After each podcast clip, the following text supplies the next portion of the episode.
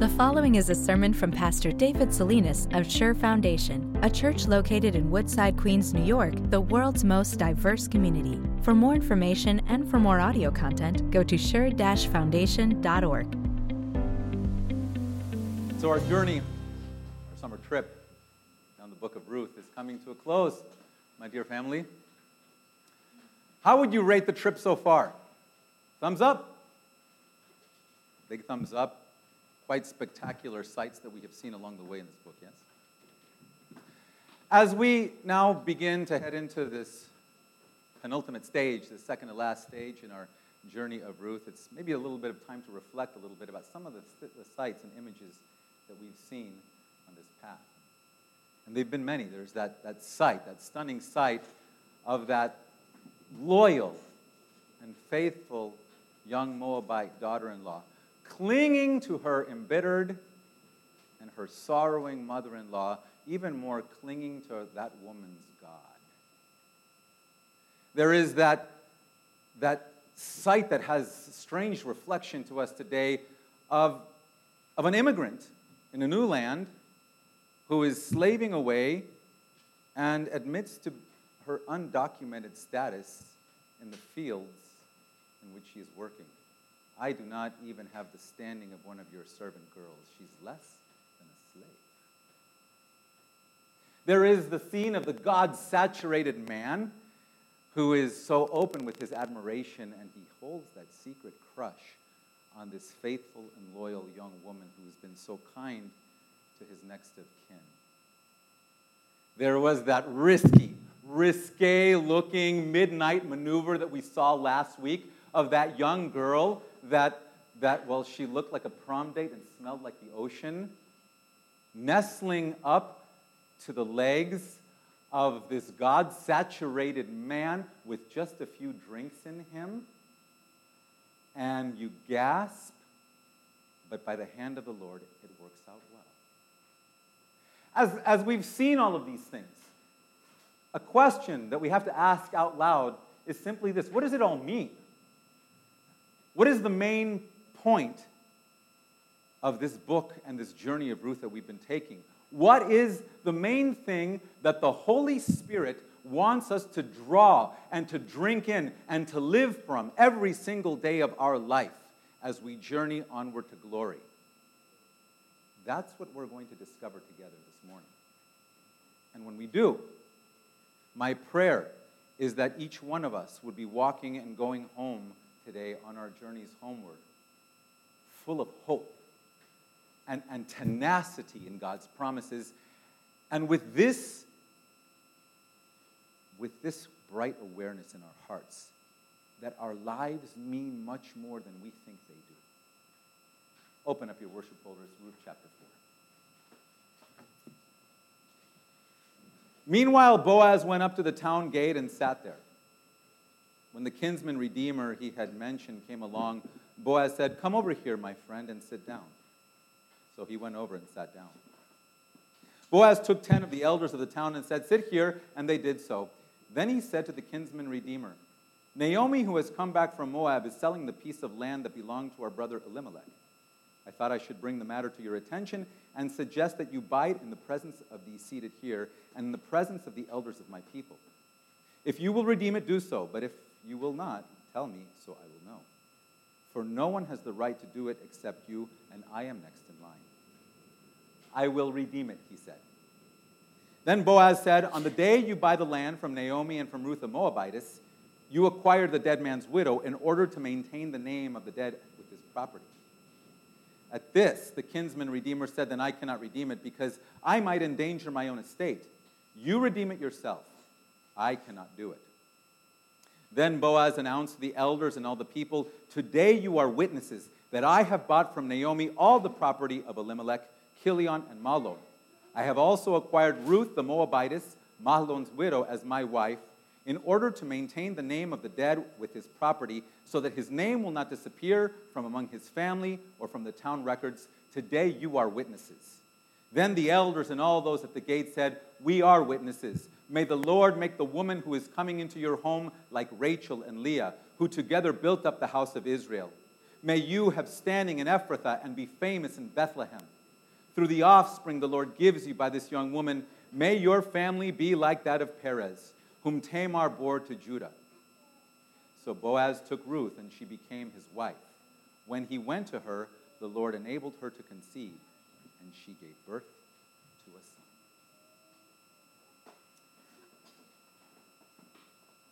Amen. No, the sermon isn't over yet. You know me. My sermons are sagas. I say that, however, for this reason. I really wish, as I'm reading through this book of Ruth, that this beautiful story would come to a quick amen and a happily ever after right towards the end of verse 3. If it were up to me, Pastor Borman, this is how I would like Ruth to close, okay? 3, verse 11. Boaz accepts the marriage proposal that Ruth gives to him. And now, my daughter, don't be afraid. I will do for you all that you ask. Skip the rest of chapter 3, skip all of those verses of chapter 4 that I just read, except for that last one, and then close off with So Boaz took Ruth, and she became his wife. When he went to her, the Lord enabled her to conceive, and she gave birth to a son. Yeah, tack on the final blessings, list that genealogical listing to King David, projecting forward to King David's greater son, our Savior Jesus, a little, maybe a little happily ever after, and then amen. Right? What a perfect ending to this amazing story. And just to drive home that point in your heart, I want you to, to reflect back to the image that we saw last week. And I mean, see the drama unfold. And if you want, you can even pick, I'll let you pick your favorite dramatic music that crescendos and builds up at that very you know, important point in the scene. So there is Ruth, and her heart is pounding because she has just nestled up behind Boaz. And she takes the very tip of the corner of his robe, and lifts up his feet, exposing at least his feet, if not his calves, and maybe it's the, narrow, the narrator's even modest way of saying the entire lower half of his body. And she gets right up close and she's praying, hoping that this whole thing goes well. And the cool of the air and the warmth of her breath jostle awake Boaz. And he turns over, and there's just enough moonlight to reveal that there is a woman at his feet, but not enough moonlight for him to recognize who she is. Who are you? He asks. His own heart thumps. I am Ruth, and I am here because you are my Redeemer. You are the one who can redeem our family inheritance and, and the family name from disappearing from the face of the earth. You are the one who can redeem me, a poor immigrant, from, from this bitter life of slaving away in some fields. And I want you to do that for me. Will you marry me? Now, now, no, she doesn't say it out loud. This is all, this is all so, so subtle and so indirect. It is, it is seriously, profoundly romantic. She says all of that by just asking him to spread the corner of his garment over her. You see, in Hebrew, the corner of the garment, this piece right here, is called kanaf. And that is the same word for wing. And, and, and so it, it's, like, it's like Ruth is getting Boaz's loving intentions. Do you remember in chapter 2 when Boaz he comes. I know it's a long time to remember chapter 2 from this point on. But Boaz comes to Ruth and he's lavishing his kindness, right? He's got his eye on her. He's, he's struck by her, lavishing her with kindness. And, and she looks up to him and says, Why are you showing me such, such favor? And basically, he comes to say, Be, Because the loyalty that you have demonstrated to my next of kin, Naomi, shows that you have come to take refuge under the wings, the kanaf, of God. And from that moment on, we see Boaz spreading the garment of his protection and his blessing over Ruth in big ways. And, and it's like his way of, of, of saying to, to Ruth, because you are the kind of woman that, that shelters underneath the wings of God, I want the opportunity to shelter my wings over you. And, and, so now it's like Ruth is getting it. She's getting this, this subtle intention and this loving, this loving I don't know, desire that this man shows, but he can't come right out and say it because, because he's a middle aged man and his gut is bulging just a little bit and he's got the receding hairline and the graying beard. And she's this 20 something woman with this thin waist and this supple skin and this heart of pure gold. So this is also subtle, also romantic, all such an interplay. Would she get it? Would he get it? And when he hears that, there's kind of this immense silence, right? As, as Boaz lets himself believe that this magnificent woman, whom he has come to love, actually loves him back. And, and, and she has not done as he feared and run after the younger men, but she wants him. So it's so profoundly romantic. And it's midnight, and the stars are beautiful overhead, and they're all alone. And he says, Yes, I will marry you. And that's all he does. On the threshing floor, he does not touch her. And the morning dawns on their purity. What a romance. What a couple. Profoundly in love. Subtle yet perceptive in communication with one another. Powerful in self control. And committed to living under the wings of God. Amen. Amen. Let's get married. Let's have a baby. Let the line of the Savior continue. Let Naomi be full once again. Amen. The last thing on this earth that this story needs is another twist, not another hill, not another obstacle getting in the way of the beautiful closure of that story, right? I mean, anything but that, right? But oh no, what is this? What is this? Boaz spots trouble up ahead because he says to her, Although it is true that I am near of kin, there is a kinsman redeemer nearer than I. Wait a minute. What? There is another man in the picture who can lay claim to Naomi's land and to the woman that Boaz loves. And Boaz, impeccably honest as he is, is going to give this man his legal shot at Naomi's land his root. You know what this is like right now? This is like watching your favorite team give up that big lead in the third quarter or the, ninth, or the ninth inning, and you can smell the air of inevitability because you know those words are coming that you just dread and that you just cringe. And sure enough, they come. Boaz gets to that town gate where all the legal transactions are done. He gets all the witnesses. Will you redeem uh, Naomi's land? And those four words in English that you are just dreading, they do come. I will redeem it. And you're like, no, we don't want you to redeem it. We want Boaz to redeem it. We want Boaz to take Ruth as his wife. Not another curve. What's going to happen to Boaz and Ruth?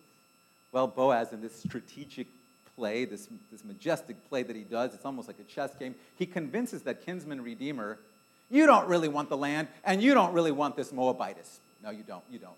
And the man agrees. And so finally, amen.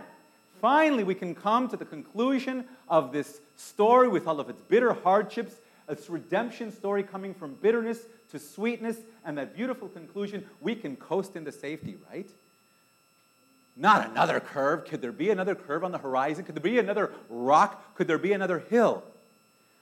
The Spirit doesn't say so, but, but maybe. I want you to listen again to the way that the narrator frames it in chapter 1 when we hear that Naomi and Elimelech have gone over to Moab. It says, They married Moabite women, one named Orpah and the other Ruth. After they had lived there about 10 years, both Mahlon and Kilion also died. Could, could Ruth be struggling with infertility? having married somebody and not having any children in that 10 year period.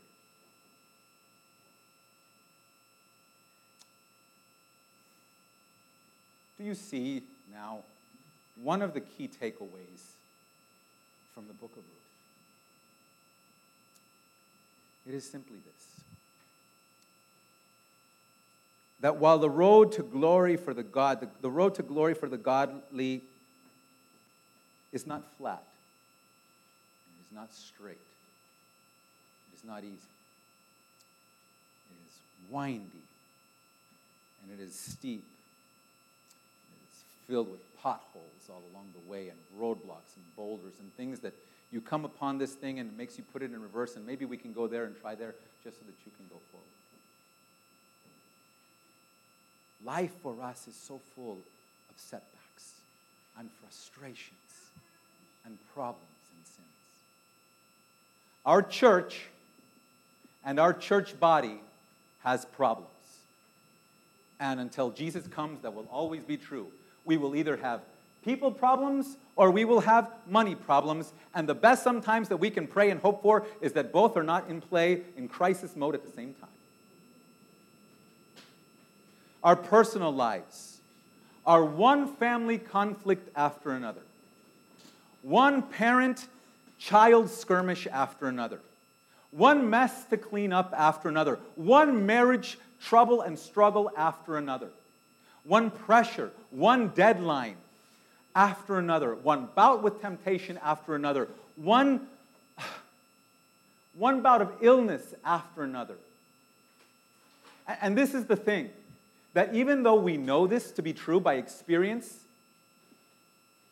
just the knowledge of that doesn't shore us up, but it wearies us. It wearies me. Arr, why does it have to be so hard? Is the, is the cry, the frustrated cry that I often hear and that I often feel in my heart. And, and there come those moments when you're right at that roadblock, right when that boulder is in your way, when you just can't help it. There is this thing inside of you that just wants to say, Lord, if you would please just listen to me once, just for a change, just listen to me. I know what's best for my life. Things would work out so much better.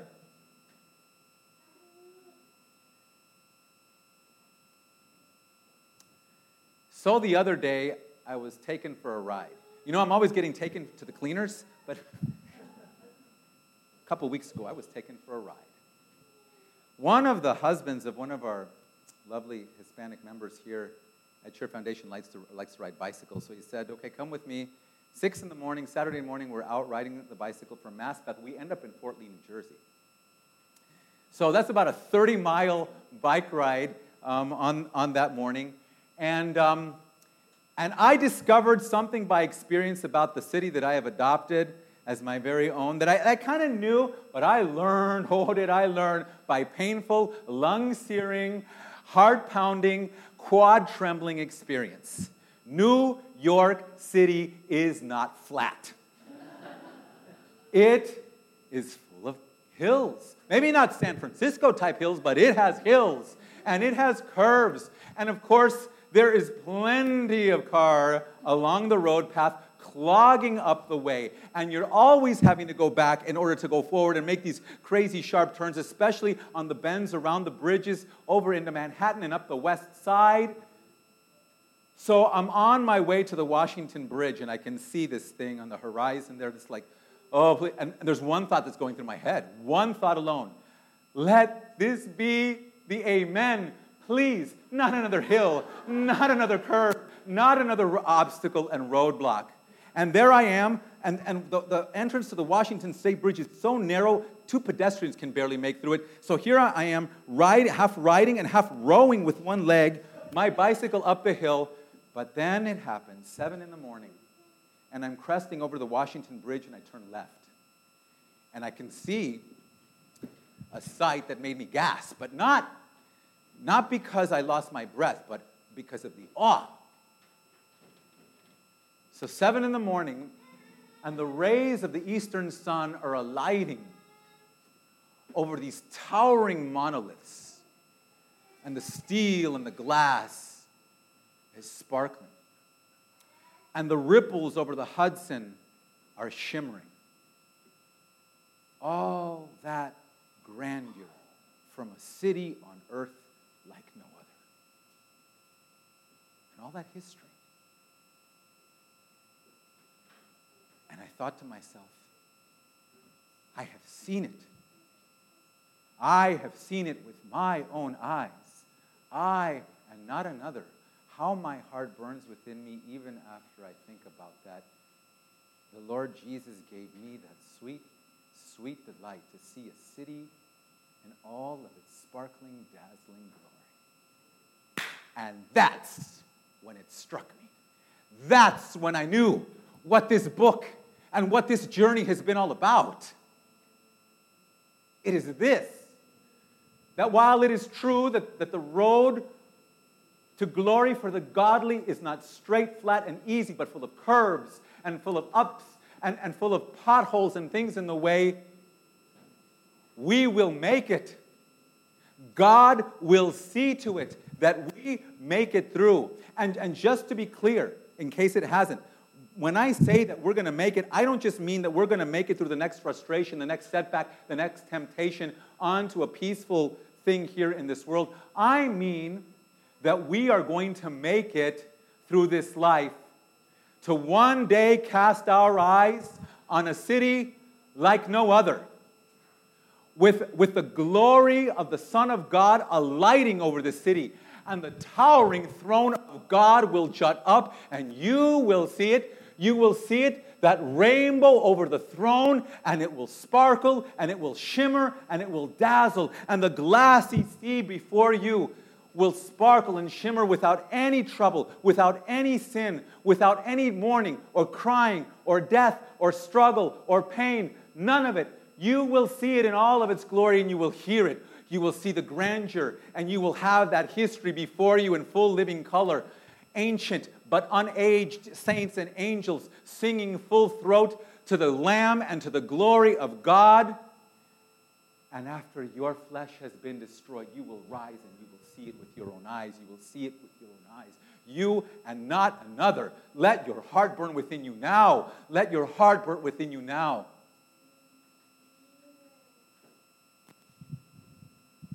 I say this to my young ones who are still strong and full of hope, but who have a whole lot of twists, whole lot of struggles and detours and boulders awaiting you on your path to glory. I say these to the men in the middle. We've been through a lot already, but you're kind of like that middle part is the tough part to be in because you know you've been through a lot and you still have a ways to go a little bit. I say this to those who are a little bit older and who have seen their share of battles can look back and see those twists and turns in your life, but who have that one last final hurdle death looming. The best is yet to come. It is for you. And how can I be sure? Because God has sworn it on the blood of his own Son from eternity. You heard the Apostle Paul. God chose us in Christ Jesus before the foundation of the world for this purpose to be holy and blameless, to let our eyes cast upon this city and all of its amazing splendor. And you are one of those. I know this to be true because God has been working throughout all of history, including your own personal history, to assure it. We have that certain promise already in Ruth because how God closes and ties the bows off to this story. Ruth does conceive, and we know that the, that the Redeemer, the line of the Redeemer continues, and we have our Redeemer who has redeemed us in every way that we need redemption for the purpose of getting us to glory. The best for you is still to come.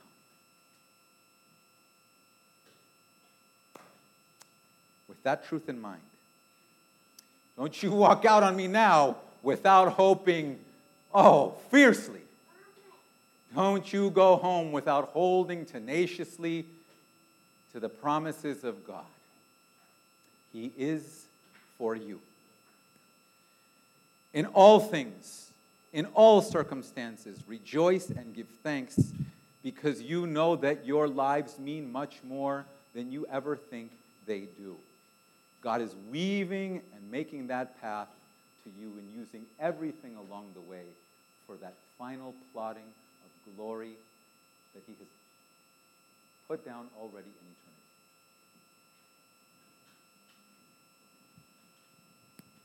eternity. Well, I think we made it. Here we are. Finally, the word we've all been dying